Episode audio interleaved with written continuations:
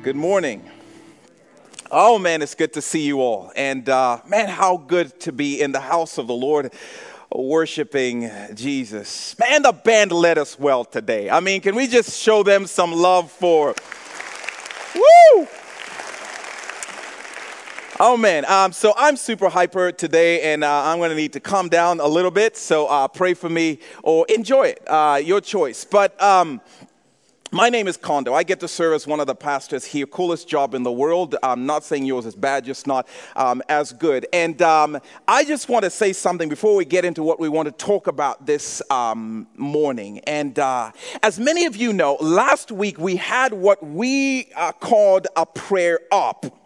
And uh, for those of you who don't know what that is, we as a church uh, went to 10 different neighborhoods and walked door to door offering to pray God's peace and God's presence over total strangers. Yes, crazy, scary, the most insane thing we've probably done, um, at least in a while. And it was awesome. So, uh, last month we got to celebrate the fact that um, our Love Up, uh, kind of our monthly initiative to put the love of Jesus on display in our community, uh, which focused around caring for and coming alongside adoptive families and foster care families. That Love Up last month was the most well engaged, most well attended um, Love Up we have ever done. That was until last week over 150 of you said yes to doing the scariest, most insane thing we have ever done. Oh man, I'm so hyper about that. Because what I'm convinced about is there is no chance in God's green earth, or whatever color it is at this time of year, there is no chance that our city ever recovers from that. There is no chance the church eh, leaves the building and represents the body of Christ and invites the presence of God to invade those moments on people's porches and things don't shift in this city. There is no chance. So I can't wait to see what the harvest of that act of faithfulness on your behalf is going to be. Um, a, group of about 20 of us went to a neighborhood. Well, it's more like an apartment complex here in town, and we offered to pray for a variety of people. And um, it was amazing. And when I say amazing, don't get me wrong. Some people said, eh, no. Some people didn't open the doors. We had one guy who saw us coming up the stairs and he leaned over the edge and just started yelling at us. Don't even think about coming up here. I'm an atheist. I want nothing to do with God. I don't mind if I burn in hell. And I don't believe you guys can honestly continue to da da da da. da. And he just went on to let us have it. And then he spent about four minutes telling us all the reasons why he didn't want to talk to us. And so we just let the guy process. Um, and I was with my daughter, and I'm like, God, please protect tiny ears, you know, from whatever might come out um, next. And, uh, and then when he was done, he went in his house, and a group of us just started praying for him right there and there. And it occurred to me a couple of things. Number one, I don't know if this guy's ever been prayed for by anybody. Number two, it occurred to me that dude has no idea what just happened to him. His world just brushed up against heaven just a little bit, just for a moment, as the presence of God showed up just in a glimpse. And I have hopes that that guy will not be the same. I'm looking forward to baptizing him at some point. I don't know when, but um, my point is, regardless of the response we got, our responsibility is not the response, it's the obedience to take these crazy risks the Lord invites us to. So, thank you to over 150 of you crazy people who said yes to being the church, leaving the building, and going out into our community.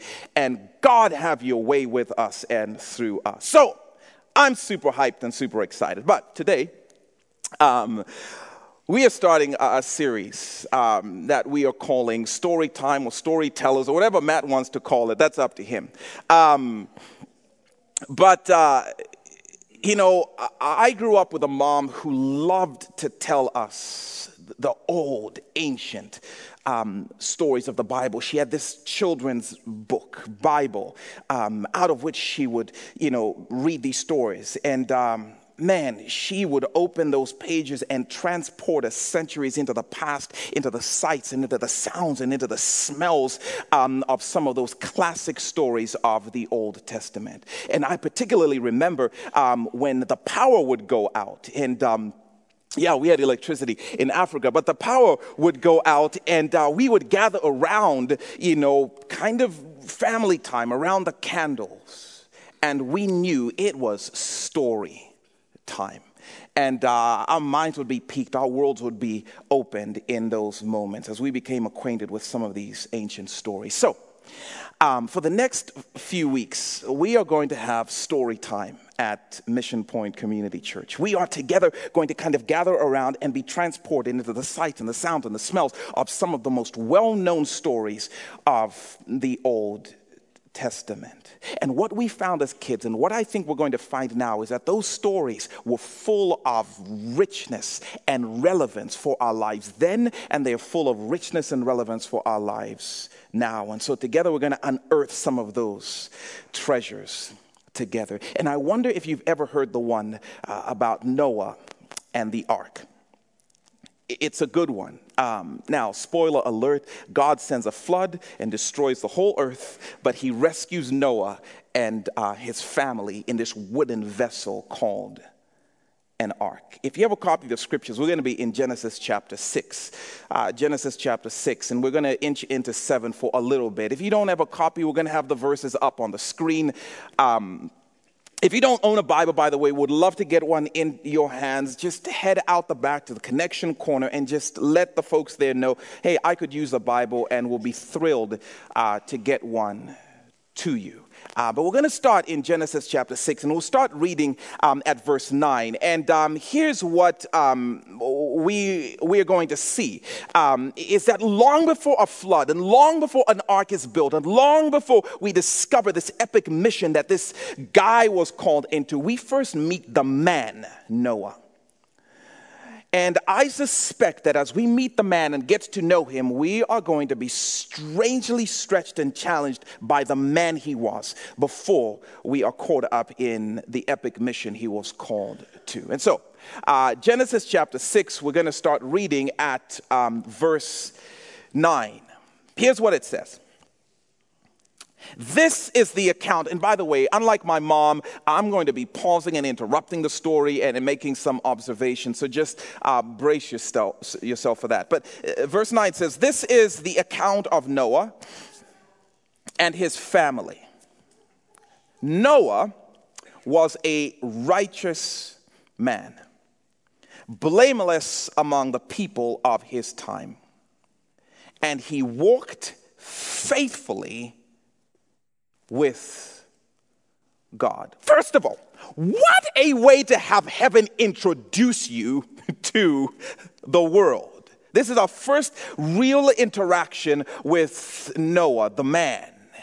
And heaven accuses him of being righteous and being faithful. I mean, what a way to have heaven assess you. What a way for the evaluation that matters most from the place that knows you best to describe you. See, because I can stand up here for an hour every week or sit down or whatever the case might be, and I can put my best foot forward. I can be on my best behavior for a little window of time and do it in such a way that convinces you as you walk out of the building that I'm a half a decent guy.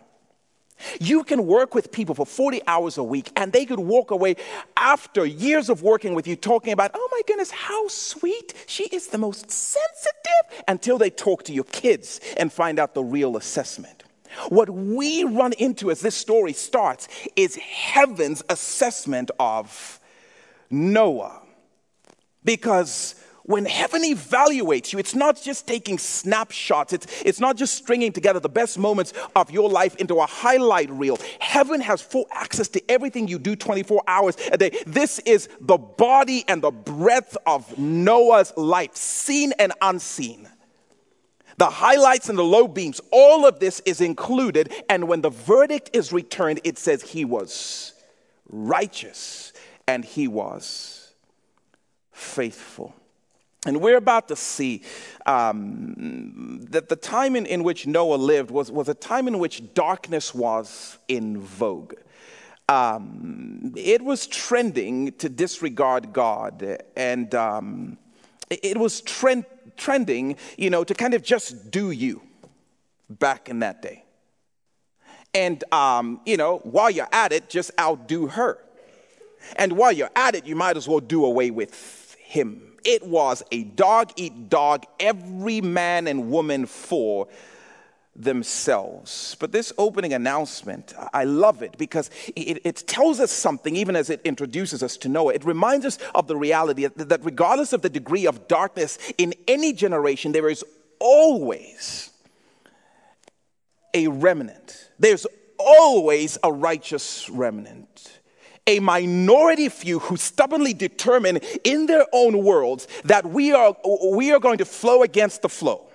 And we're going to trend against the trend. And we're going to rebel against rebellion. And even if I am the only one, and even if it costs all that I am, I'm going to go with God. And in this particular generation, that man was Noah, as the Bible describes him, righteous and blameless. Righteous and blameless. These are two good words. Let's just take a second to, uh, to talk about them.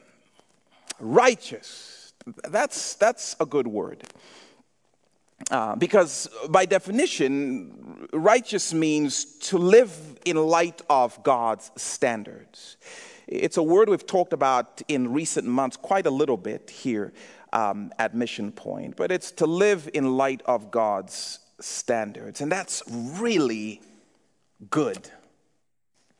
Because humanity, and the church sadly is no exception, has a notorious tendency to do that thing where we kind of take a popularity poll to decide what's acceptable and what's not. To decide what's right and what's wrong. Because here's how we tend to function is if we can get enough parents to agree and start to say things like, well, you know, you got to pick your battles. I mean, you know, teenagers will be teenagers. They're going to explore with their sexuality. So the reality is, if we keep driving this standard, what we're going to end up doing is driving them away. And then when we're old and in nursing homes, they'll never come and see us. And then the other parents will say, Oh, yeah, good idea. So why don't we lower the standard? So that our consciences feel a little better about the way we're parenting or whatever is going on in our kids' lives. We have a tendency to take a popularity poll and then make decisions based on that. Oh, so I'm not the only one in the church who's getting tipsy on the regular. So you are too, and you are too. Oh, sweet relief, my conscience has experienced the breath of fresh air, knowing that there's a group of us, in fact, a majority group of us. And so, because there's a majority group of us, we don't have to worry about living up to that standard anymore. We have this crazy tendency to dumb down the standard, and then we live according to the dumbed down standard. I mean, if 80 people liked my brutally cruel rant against those people on social media, and 40 of those people were people I go to church with, then surely it's okay for me to just brutally lash out at people on social media because now we've created a new standard. And before you know it, righteousness becomes a majority rule. It's common law. It's graded on a curve. And yet, when the Bible uses this word, it never uses it this way. And when the Bible speaks of Noah, it's not speaking of him this way. This word means that Noah lived in light of heaven's standard. He frankly didn't care what you wanted or what you thought or who liked what. And frankly, he didn't even care necessarily what his kids may or may not do with him when he was older if he enforced what God said now he lived in light of God's standard. Noah was righteous. Um, to reference a series we did not too long ago, Noah was buckled with the belt of truth. Man, we need more men and women like Noah in our day. Sadly, and let me just warn you so you're aware of this. If you dare to start to trend towards righteousness, if you dare to start to live according to God's standards, sadly, sadly, sadly, some of the first people who will come after you will be people in the church. And they'll start to say about you like you are radical and you are extreme and you are holier than thou and you are like a legalist. That's a, a, word we like to throw around with people who are not loose with their liberties. Like you are a legalist because your desire is to live actually according to what God says. But we need a remnant to rise up and say, regardless of popular opinion, regardless of popular rule, we want to live according to the standard that God has established. And I wonder if there isn't a remnant of the righteous in the house this morning. But heaven doesn't just accuse Noah of being righteous. It also accuses him of being faithful. That's just such another good word as we are inspired by this man, Noah. It says he's faithful. Look at verse 9 again. It says, This is the account of Noah and his family. Noah was right, a righteous man, blameless among the people of his time. Even his people knew he lived up to God's standard. And he walked faithfully with God. That's a good word, faithful. It's another word we've kind of been obsessed with over the last two or so years. Faithful. It means to live in light of God's standard consistently. Faithful is to be righteous over a course of time, consistently. Um, See, I, I need to be reminded of men like this because I, I don't know about you, but if I have a two day streak of doing my devotions, I'm ready for the heavens to open and confetti to come down and my name to be on a plaque, you know, in heaven for doing such a good job. In fact, I even think like, man, I've earned myself six months of slacking off because I had two good days. The word faithful is so huge in our cultural um, and generational context, in an era in which kids get trophies for just thinking about joining a sports team. In an era in which the thought apparently is all that counts. Faithful.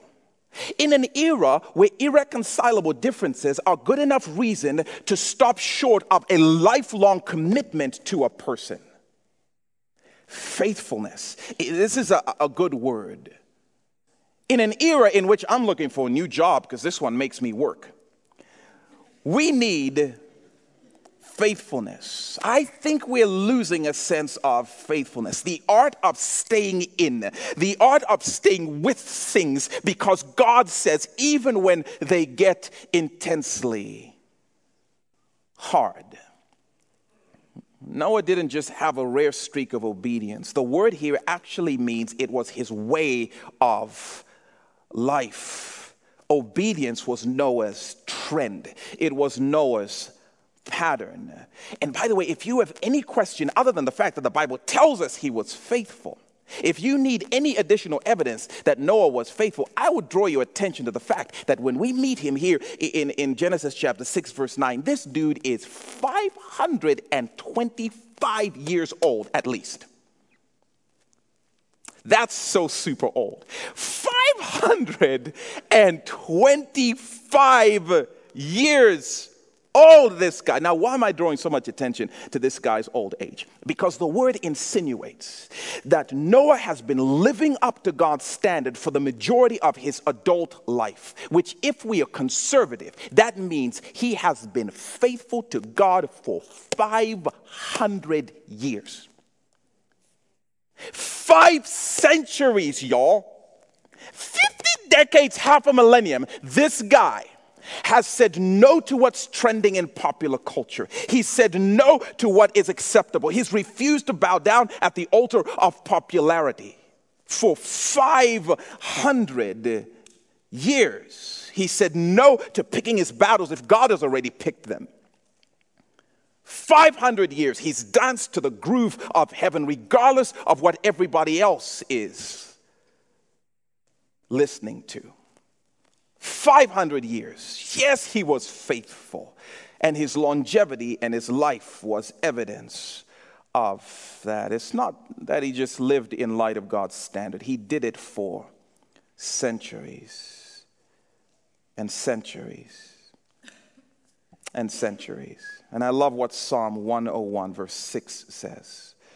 Because God says, My eyes will be on the faithful in the land, that they may dwell with me. I want that.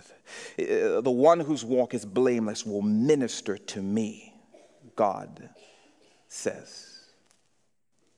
I just, I wonder if God may not want to revive this word, faithful, in our day. I, I wonder if he, he, he doesn't want to raise up a movement of people who are far from content with a weekend of obedience and who want a lifetime. I wonder if there isn't a remnant of us in this house, maybe even this morning, who would pray, God, give us the spirit of Noah. Give us a spirit of faithfulness that longs to love and honor you with our lives for our lifetimes. When we meet Noah, heaven wants us to know he was righteous and he was faithful. I often rush to the ark and I often rush to the flood, and I think I've too often missed the man and what the scriptures would want us to know about him and learn of him. So, Spirit of the living God, make us like this man. And, and, and look at, just how much Noah would have stood out in his day. Verse 10, um, Genesis chapter 6. It says, Noah had three sons um, Shem, Ham, Japheth. I wonder which one was the clown of the family. But uh, verse 11 says, Now the earth was corrupt in God's sight and was full of violence. God saw how corrupt the earth had become. He always does. For all the people on earth had corrupted their ways. I love even just the subtle poetic juxtaposition of these two scenes. That the same heaven that assessed Noah as righteous is rendering an assessment on the rest of the world. And when that evaluation comes down, it says the rest of humanity was corrupt and violent.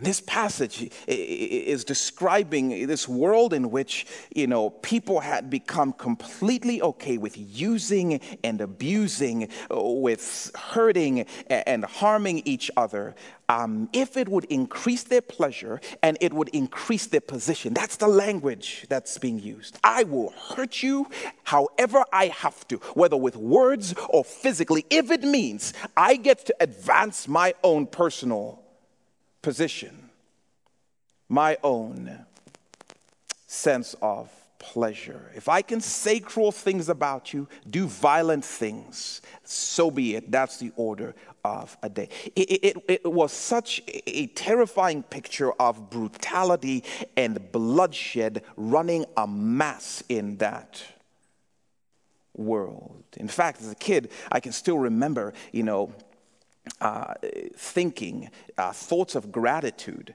Um, uh, I would hear this story and it would make me say, God, thank you so much that you spared me from being born and brought up in this scary era with a bunch of uncivilized, ruthless savages, primitive and unrestrained. I used to, as a kid, be thankful that that, I, that wasn't me then. I read this again not too long ago as I was preparing for this series. And a reread of this passage shook me a little bit because it occurred to me oh, I am totally living in a day just like this one. About 1.2 million violent crimes were committed around the US in 2015. Um, estimated number of murders in the nation um, that year were over 16,000. 90,000 rapes, 327,000 robberies. And statistics say that 65% of attacks or assaults are not reported. Which means this is portraying a fraction of what actually happened two years ago in this country. And we know that last year things upticked. But I don't have to convince you of that. When was the last time you remember going through a week without hearing of some violent encounter? I mean, when's the last time you even got on social media and didn't see some kind of a verbal assault from one person to another? We are living in a violent and a brutal era today. And it shook me a little bit because I thought, what would heaven write about this nation at this time if it was rendering an assessment of the world in which we live right now? Because we don't think about it, just like they weren't thinking about it that way. It was just the world in which we live. But the realities aren't we the barbarians? Aren't we the civilized uncivil? The violent, the hateful, the discriminatory? Aren't we the social media assassins? This is describing us. And what's even more terrifying to me is not just that we're living in a, violent culture, but it's that many of us have probably heard of at least three violent, if not deadly acts and acts of terror in the last month. And we just continue to scroll right by them to see if a giraffe gave birth. It's not just that we live in a violent era, it's that we live in a violent era and we're so numb to the violence that we can scroll by a mass shooting to figure out if our bracket is still intact and we don't lose an ounce of sleep. Our hearts don't break even an inch. That tells you we've become inoculated to violence. One of the greatest ways you can know we live in a violent era is when we don't even feel it anymore. And I just couldn't help but shudder and wonder what is heaven's evaluation of our contemporary culture. Because we will use and we will abuse and we will slander and we'll step on whomever to get ahead or, or to push our political view forward. Which means, whatever heaven had to say about the people in Noah's day is what heaven has to say about us. Whatever heaven has to say about that era of violence and brutality and discrimination and hate is what heaven would say to us. And if there's any mystery about how God feels about a culture in which violence is trending, if there's any suspense, about how God responds when a generation discards and disregards his principles and insists on choosing, you know, doing me or outdoing them or doing away with them or using them or abusing them for position and power. This story tells us what God's response is. Look at verse 13. so, God said to Noah, I am going to put an end to all people, for the earth is filled with violence because of them. I am surely going to destroy both them and the earth. Wow. God's response to this culture of violence and corruption and brutality is certain judgment. And, church, God's response to the sin and violence and brutality and ruthlessness in our era is certain judgment. In fact, l- let me take it a step further. God's only response to violence and corruption and brutality is always judgment. And I'm sorry. I mean, I know, I mean, church is supposed to be kind of an, uplifting uh, situation, but I'm sorry because I think that we have been introduced um, to a 21st century updated version of God who is super hip and has grown super chill with sin. He doesn't overreact like he used to. He's God's 2.0. The problem with a version of God that is super chill with sin is that it is not a biblical version of God. That is never how the Bible portrays God, ever. The God of the Bible only has one response to sin, and that is certain destructive judgment. Listen, you disregard God, God will destroy you. That is not a popular thing to teach, but that's what the Bible says. And that's the picture that's painted in this story. The first part of Romans chapter 6, verse 23 says, For the wages of sin is death. How often are the wages of sin death? Always and every single time. This is God's response. This is God's response. I used to think that the um, softening parent syndrome was a, a myth um, until I became a parent. Uh, now, for, for those of you um, who are firstborns, or maybe you're the second born in a relatively larger family, uh, you know what I mean when I talk about softening um, parenting s- syndrome. Um, so, I am the second born of five. I have three younger sisters. The youngest of my sisters is eight years younger than I am. And I will never forget when I went back home after being away for about a year. Um, and she had grown up, you know, a little bit. And uh, we're sitting at the table, and I can remember feeling terrified. I remember feeling scared because uh, some situation happened where um, my dad gave my sister a direct order, something to the effect of take your plate to the sink.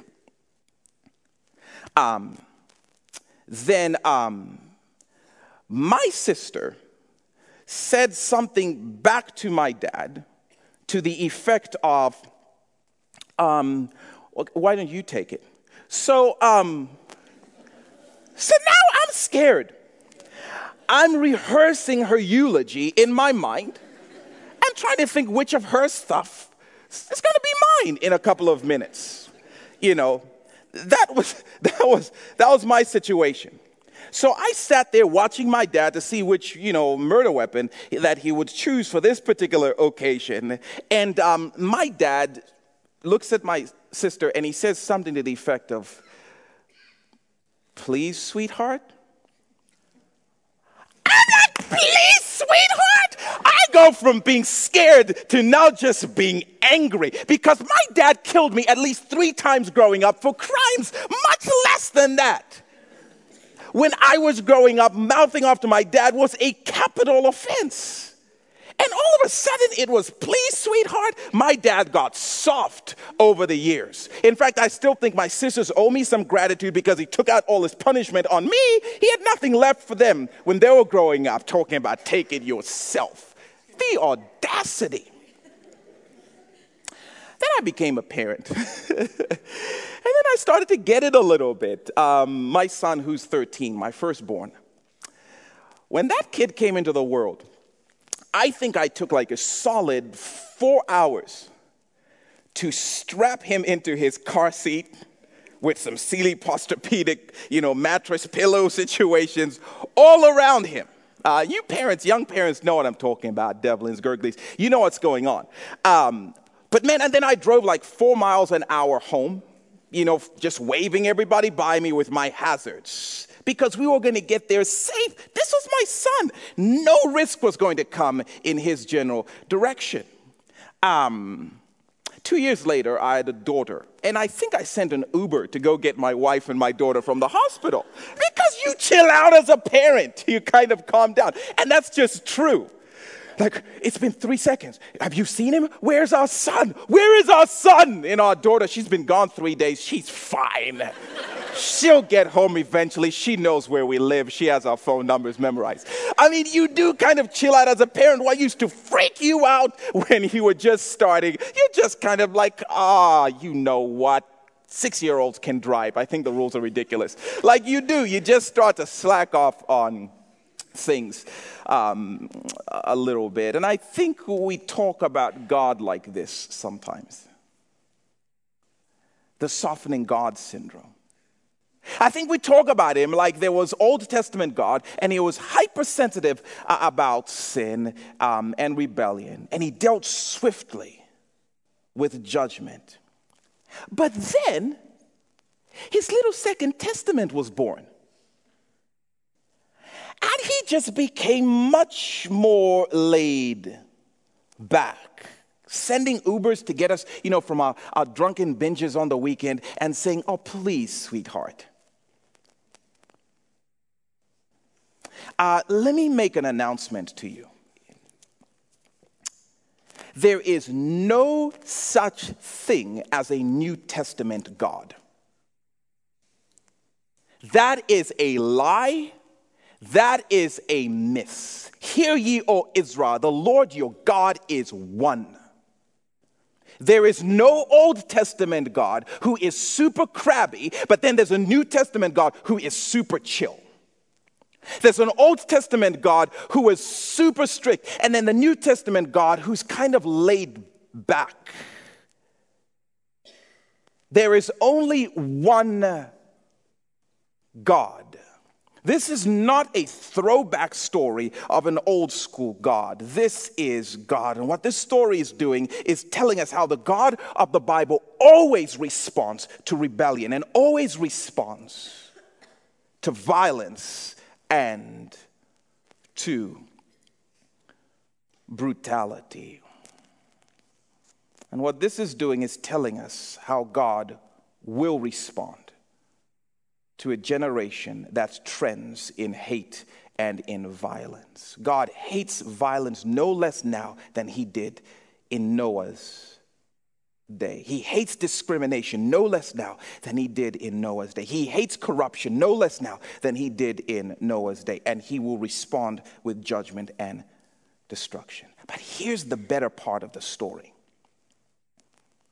See, because I think the thing we are seeing in our generation, which is something we see if we look closely enough at this story, is what the psalmist says in Psalm 145, verse 8. Look at this.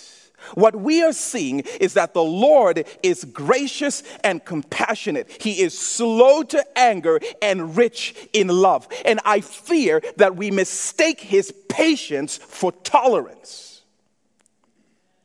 But they are not the same thing.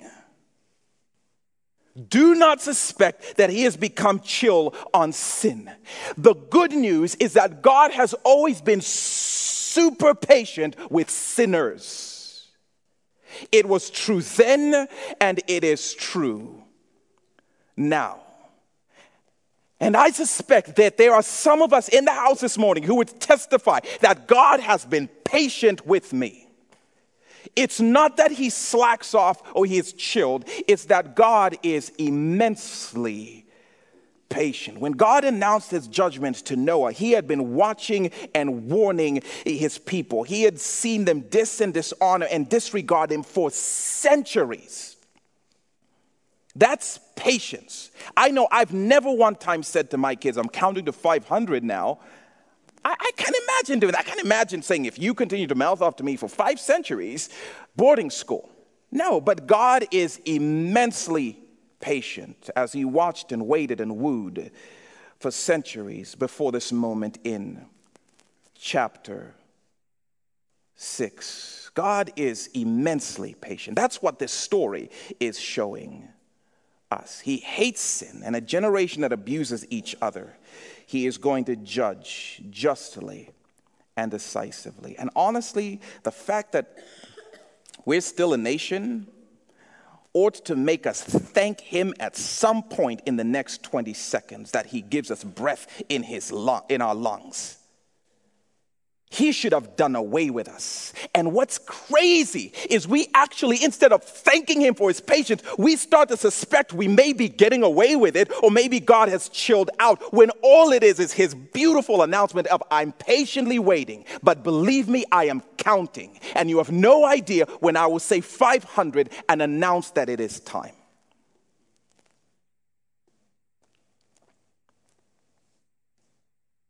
Time was up for the people in that day. And uh, so God announced his D Day um, to Noah. He determined he would destroy the world and everyone in it.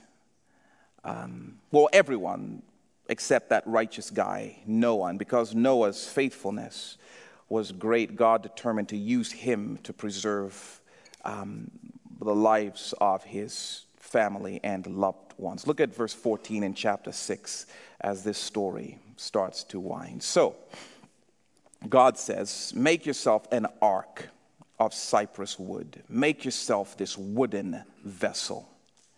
And make rooms in it and, and coat it with pitch inside and out. I still need to go see the replica in Kentucky um, of this thing. Um, verse 17 says, I'm going to bring floodwaters on the earth to destroy all life under the heavens, every creature that has the breath of life in it. Everything on earth will perish. But, oof, that's a grace word, always. I will establish my covenant with you, and you will enter the ark, you and your sons, and your wife, and your sons' wives with you. This terrifying picture.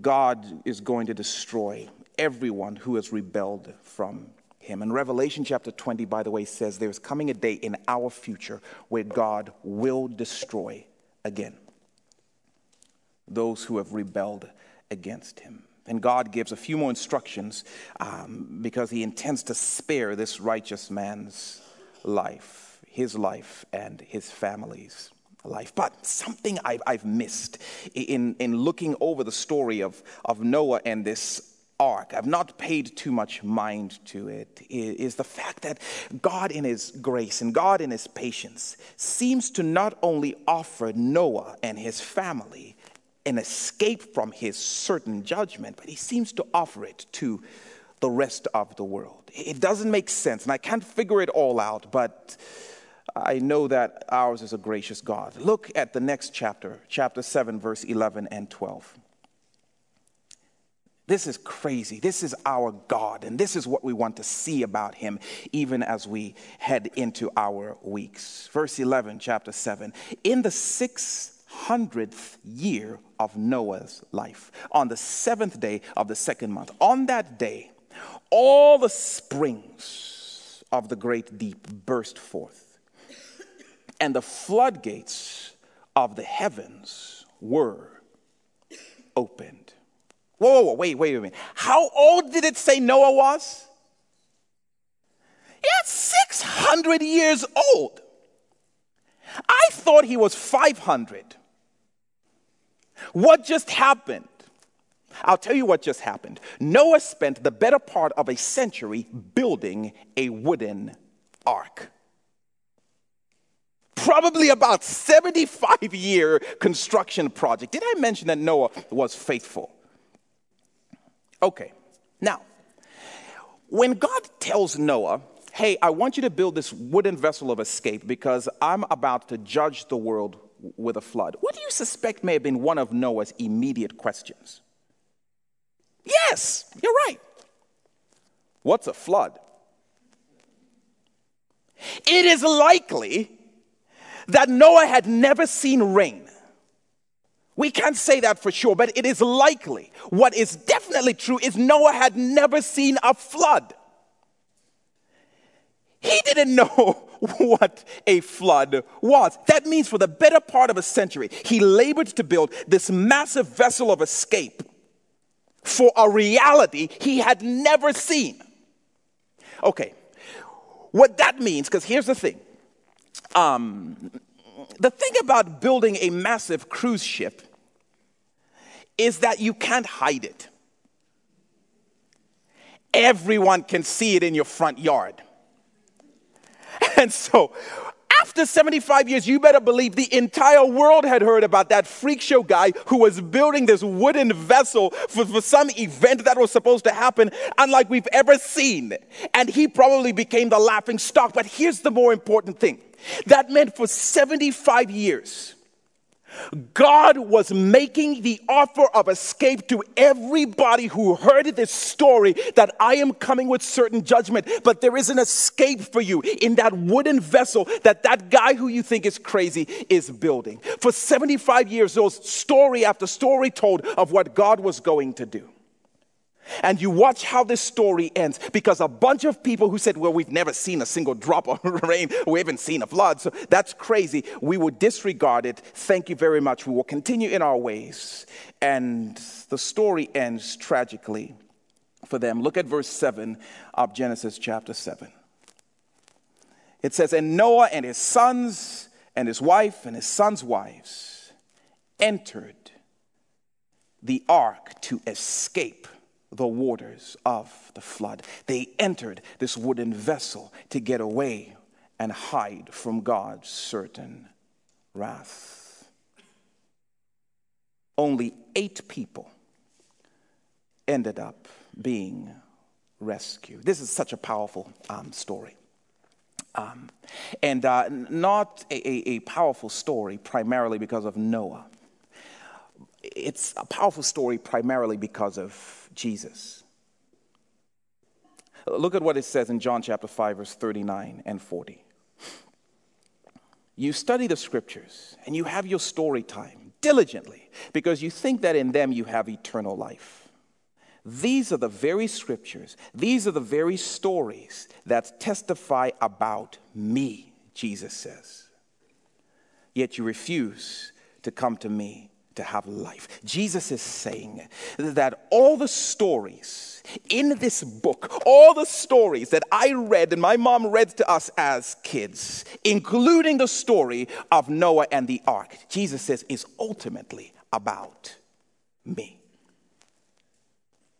And isn't this story ultimately about a gracious and patient God making a way for sinful and rebellious humanity to escape his judgment through one righteous man and a wooden vessel shaped in the form of a lowercase t. Noah is just a foreshadowing of Jesus and the cross. Jesus and the cross. This story is just forecasting for us the beautiful story in the gospel that God will always judge sin. But first, in His grace, He will always provide a way of escape. There was one way of escape in Noah's day, and there's one way of escape in our day. It's Jesus and his cross. This is just a picture that Jesus is coming into our world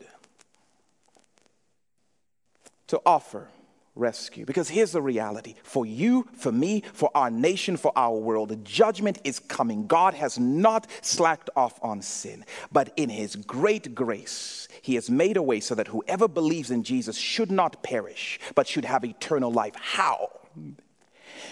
By escaping and hiding behind the wooden vessel called the cross. It's not that God's judgment won't come, His judgment is coming, but whoever believes in Him gets to experience rescue because the flood of God's judgment will beat up against the cross and spare those who believe in Jesus Christ. Church, if you have escaped the cross, you ought to thank Him. If you've never put your faith in Jesus Christ, the truth of the Bible's judgment is coming, but the greater truth of the Bible is that God has offered rescue in a wooden vessel called the cross. Forgiveness is yours today.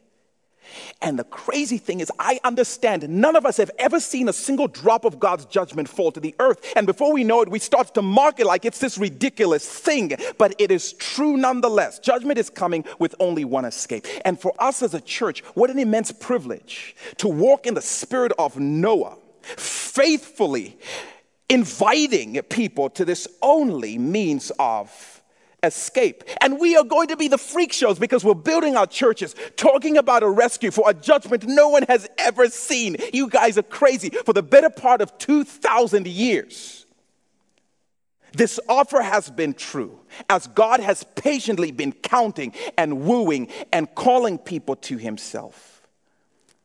And we as a church ought to be so ridiculously radical and willing to dance to the tune of heaven if it means inviting people to this only means of rescue in Jesus Christ and his cross. The flood is coming, and it's going to be worse than the first. But rescue has come, and it's better than an ark. It's Jesus Christ and his cross and his willingness to forgive all who will run to him. Will you believe that? And will you share that with the people in our world? Lord, thank you so much for your patience. Thank you so much for your grace. Thank you so much for your holiness. Thank you so much for your rescue. Thank you so much for Jesus. That He is our ark, He is our escape. Thank you, Lord, that you continue to offer this even to a violent and rebellious culture. And the way you offer this is through us, your church. May we be a bunch of Noahs who are constantly pointing people back to Jesus Christ. And may we be a people who live like Noah so that the world can look at us and say, There is something about you. And the tune you seem to dance to. You are so good to us, God, and so we praise you. And even as we walk out of here, help us to carry your hope in Jesus' name. Amen.